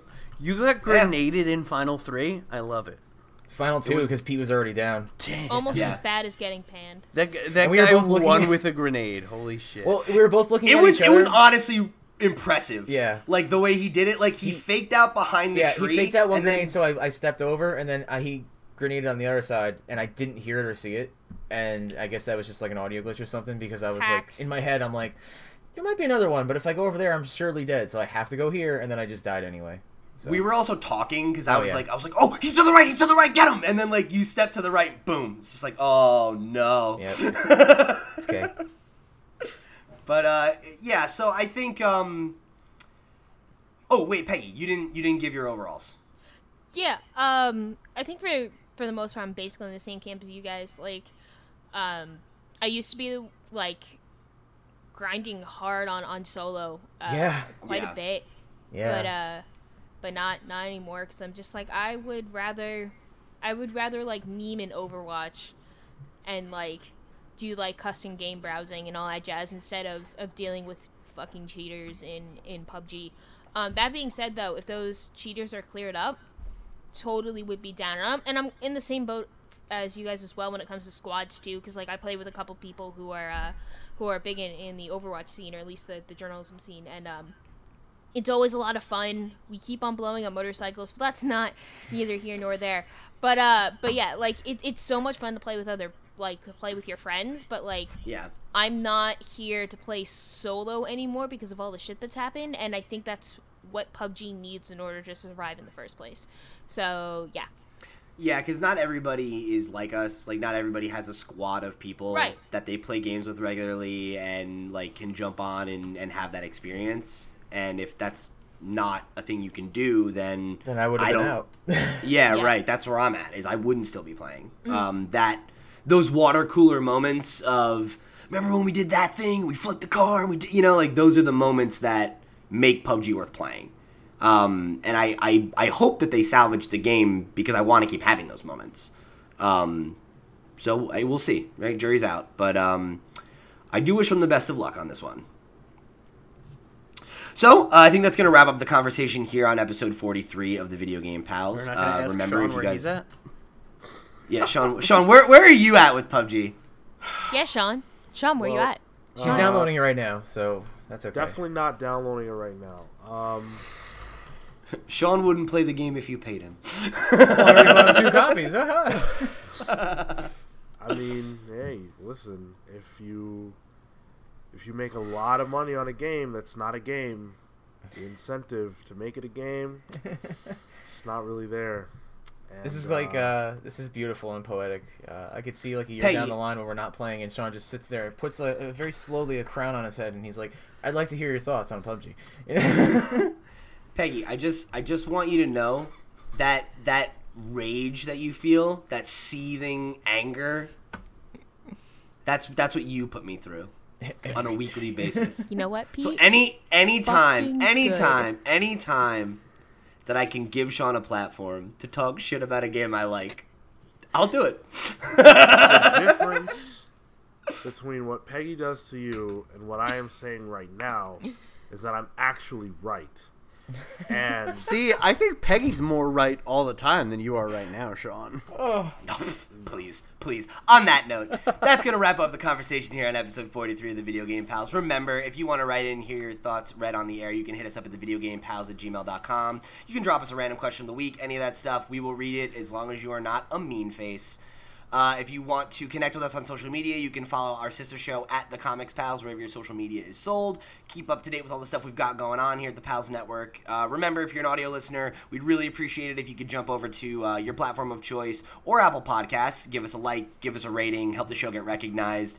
If you're on uh, YouTube, same deal. Like the video, share it with a friend. Um, you know, go you know check out the youtube channel if you haven't already give us the sub we really need it uh, we really want to pass that 100 mark get our custom url um, something we're really excited for so if you could do that it would be a, a great personal favor to us and um, yeah let's before we get out of here we'll we'll do some plugs so uh, peggy I dropped my pen. Hang on. Wait. okay sean Yeah, I'm back. Hey.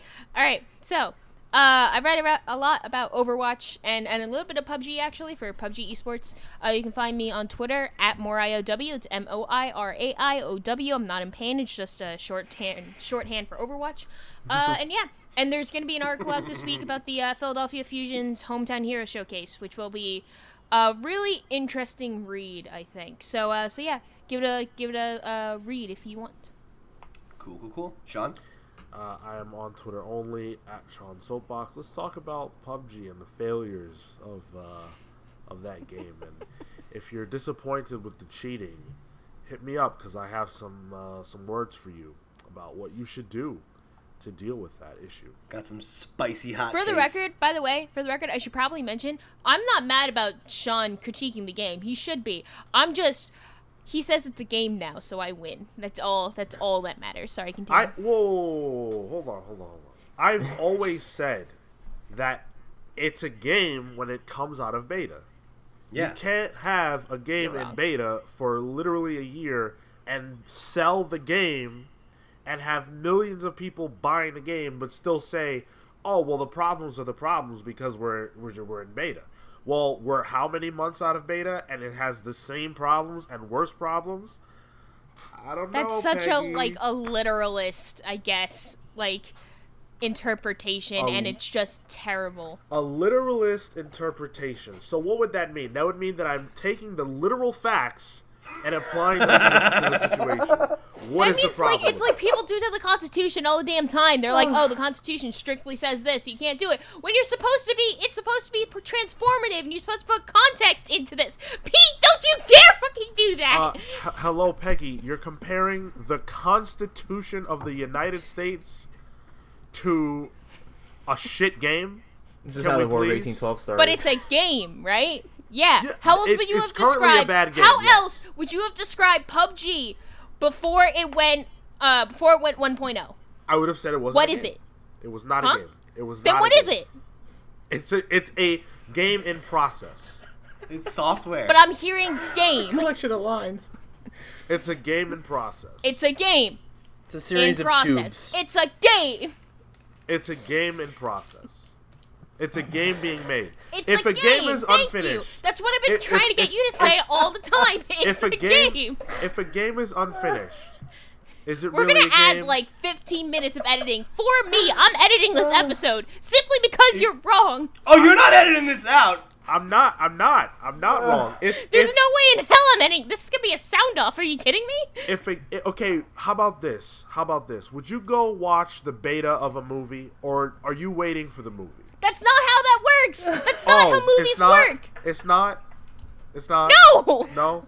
You guys No. are making my day. I As agree with I you. That's why. That's why I don't consider beta PUBG a game No. because it's I a would not game.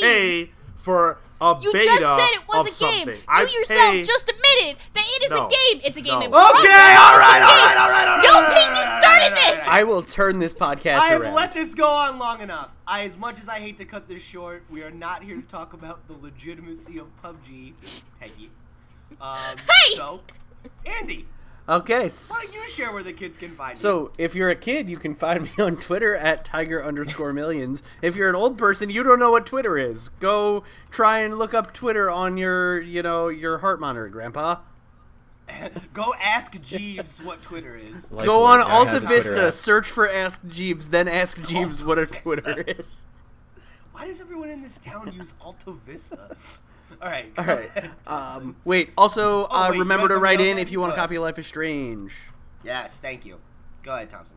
Uh, you can write to me at Relic Vampire on Twitter and talk to me about how I just got Peggy's Owlboy key and other such fun things. You know, hey, write into the show and, and say why I should get Life is Strange, even though I've got two copies of it. I'll take a third. Why I deserve a third free copy of Life is Strange There and you other go. short stories. All right, and as for me, if you want to connect with me online, I'm at Loud underscore Pete on both Twitter and Instagram. Come talk to me about um, any of the stuff we talked about today. You know what? Come talk to me about Spyro because I was real hyped to talk about it, and these guys gave me nothing. So come talk to me about Spyro.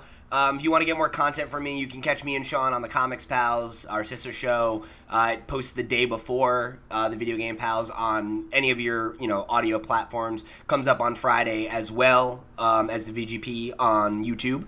Um, and I'm on all our other shows, so go check that stuff out. Um, it's all good content. Let us know what you think about it. And then uh, my writing over at CBR is uh, a great way to support me. It helps me pay the bills. I've got two articles that are making me money right now, um, and a third one coming out this week. One about Carnage and 15 powers he has that Venom doesn't. One about the Hulk's body and some of the weird facts you probably didn't know about it. And then another about um, seven times that the Hulk ate someone and eight times that he was eaten by someone. So fun ones. He's really into Hulk. Yeah, fun lore. times. I, not on purpose, but hey, I mean, uh, when you start researching something and you realize Wait. patterns, you gotta fucking Wait, lean into it. did you it. say Hulkivore? I, Hulk vor, like vor porn. We're not getting into that. so, finally, uh, you can find me on my Twitch channel, twitch.tv slash loudpete. Uh, me and Thompson have been streaming on Fridays. It's a thing we're gonna keep doing. Um, so go check it out. Follow me on social media, and you'll get alerts when I go live.